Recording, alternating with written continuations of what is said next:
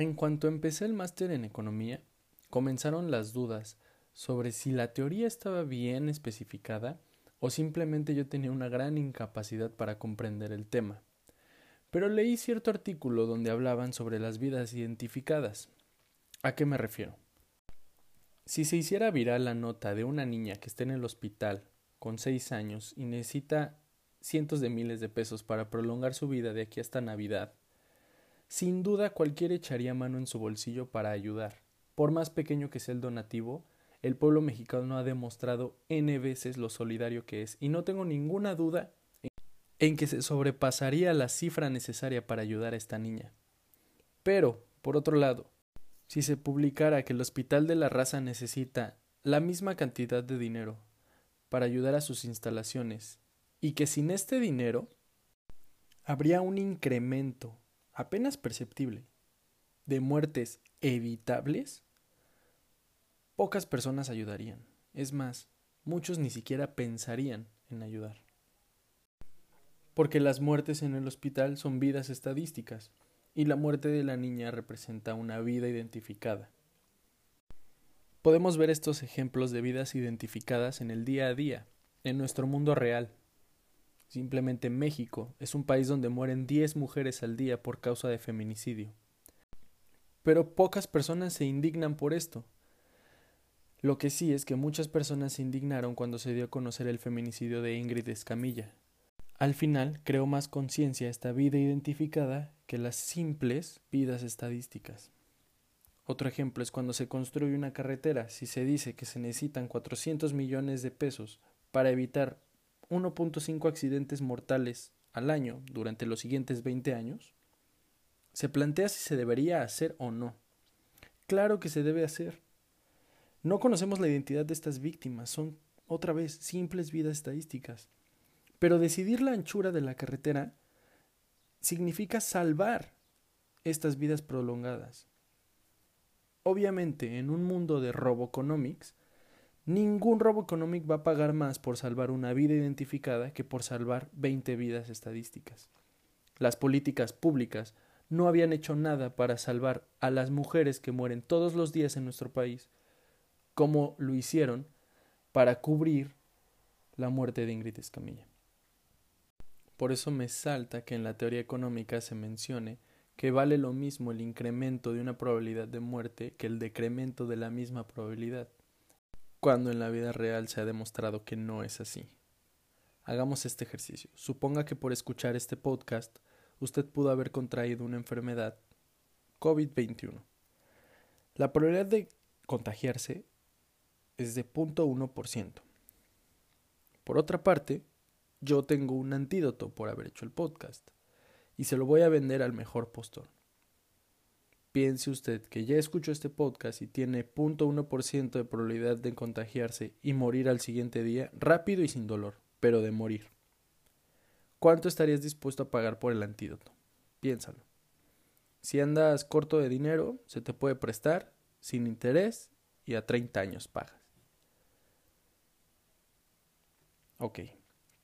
Ahora, imaginemos que hay una investigación en un hospital donde se está estudiando la enfermedad del COVID-21 y necesitan voluntarios que escuchen un podcast diferente donde al escucharlo se les avisa que tienen el riesgo de contraer 0.1% la enfermedad y van a morir al instante sin dolor y muy rápido. De esta enfermedad no hay ningún antídoto disponible. Es decir, que si lo escuchas y te contagias, mueres instantáneamente. ¿Cuánto estarías dispuesto a aceptar para escuchar ese podcast? La teoría económica nos dice que las respuestas deberían ser casi iguales. Las personas deberían de aceptar el mismo dinero y pagar el mismo dinero por incrementar la probabilidad de morir 0.1% o incrementar la probabilidad de no morir 0.1%. Pero, como la mayoría de las personas que se someten a este tipo de experimentos, estoy seguro que tú también la cantidad que pagarías por la píldora que te ayudaría a disminuir la probabilidad de morir 0.1% es mucho menor que la cantidad de dinero que aceptarías por arriesgarte a adquirir una enfermedad, es decir, arriesgarte a contagiarte 0.1% y morir.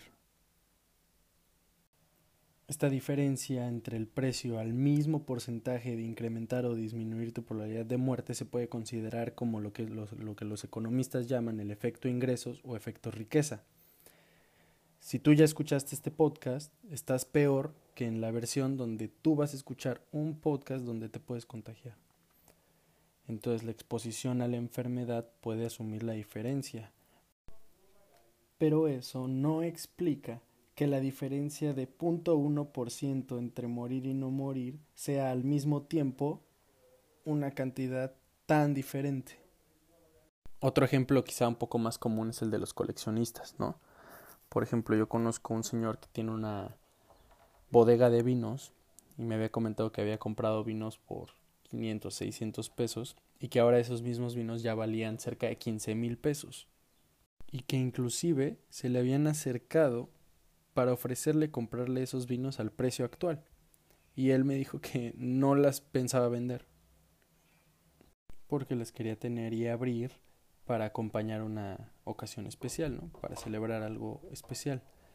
Pero que él tampoco estaba dispuesto a pagar 15 mil pesos por una botella de esas mismas. Entonces yo ya no entendía nada. Pero esto es muy común, aunque a mi parecer es ilógico. Por ejemplo, en este caso, pues estaba dispuesto a beberse una botella que podía vender por 15 mil pesos, entonces pues lo que yo pienso es que el vino que contiene esa botella para él vale más que esos 15 mil pesos. Pero no estaba dispuesto a pagar esa cantidad por esa botella, entonces están de acuerdo que es ilógico. Para cualquier economista este comportamiento es irracional. Pero bueno, se le llama coste de oportunidad.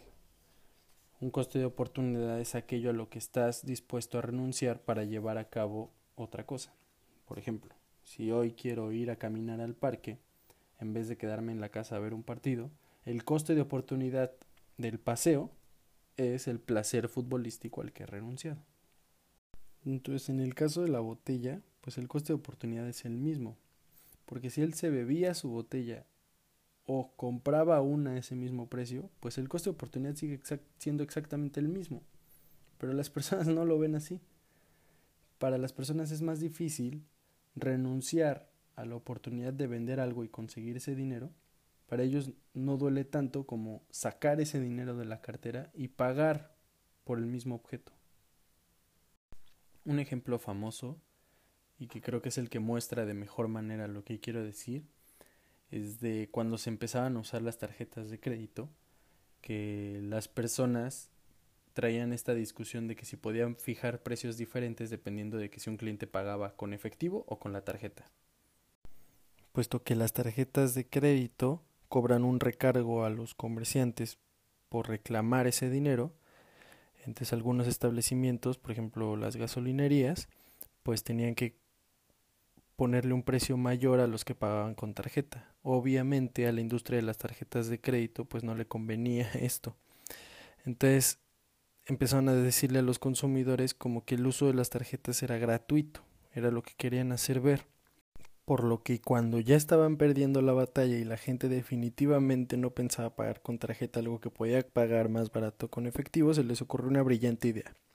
Pidieron a los comerciantes que el precio estándar fuera el que pagaban con tarjeta y que si los clientes pagaban con efectivo se les hiciera un pequeño descuento.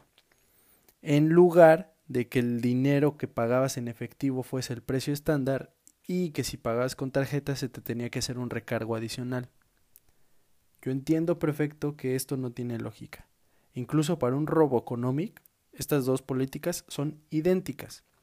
Si el precio es de 100 pesos, y el precio en efectivo es de 97 pesos, no debería importar cuál es la diferencia. O sea, son 3 pesos. No importa si le llamas descuento o recargo. Pero la industria de la tarjeta tuvo toda la razón del mundo. porque después de llamarlo descuento, los clientes ya no creían que estaban haciendo un pago, un coste desembolsado, sino que la no recepción de un descuento pues simplemente es un coste de oportunidad. Y así vemos como aunque en la teoría económica se debería de ser lo mismo, en la sociedad la gente no actúa con esas normas. Otro ejemplo son las personas que logran comprar los boletos de los eventos al precio en el que salen. ¿Cuántos de nosotros no hemos visto que después, acercándose el evento, incrementan su valor y su valor y su valor y después una entrada que compraste en 500 pesos ya vale 1500 y te pones a dudar, híjole, ¿voy o la revendo, no? Pues en el Super Bowl 35 se le preguntó a los aficionados que estaban afuera del estadio que habían pagado 400 dólares por su boleto porque alcanzaron el precio de salida, si estaban dispuestos a comprar o vender sus entradas en reventa. Y la reventa andaba por 3 mil dólares más o menos. Pues la mayoría, estamos hablando de casi el 90%, contestó que no estaba dispuesta a comprar su boleto a esa cantidad si no lo hubieran adquirido al precio de salida, pero tampoco estaban dispuestas a venderla por esa cantidad.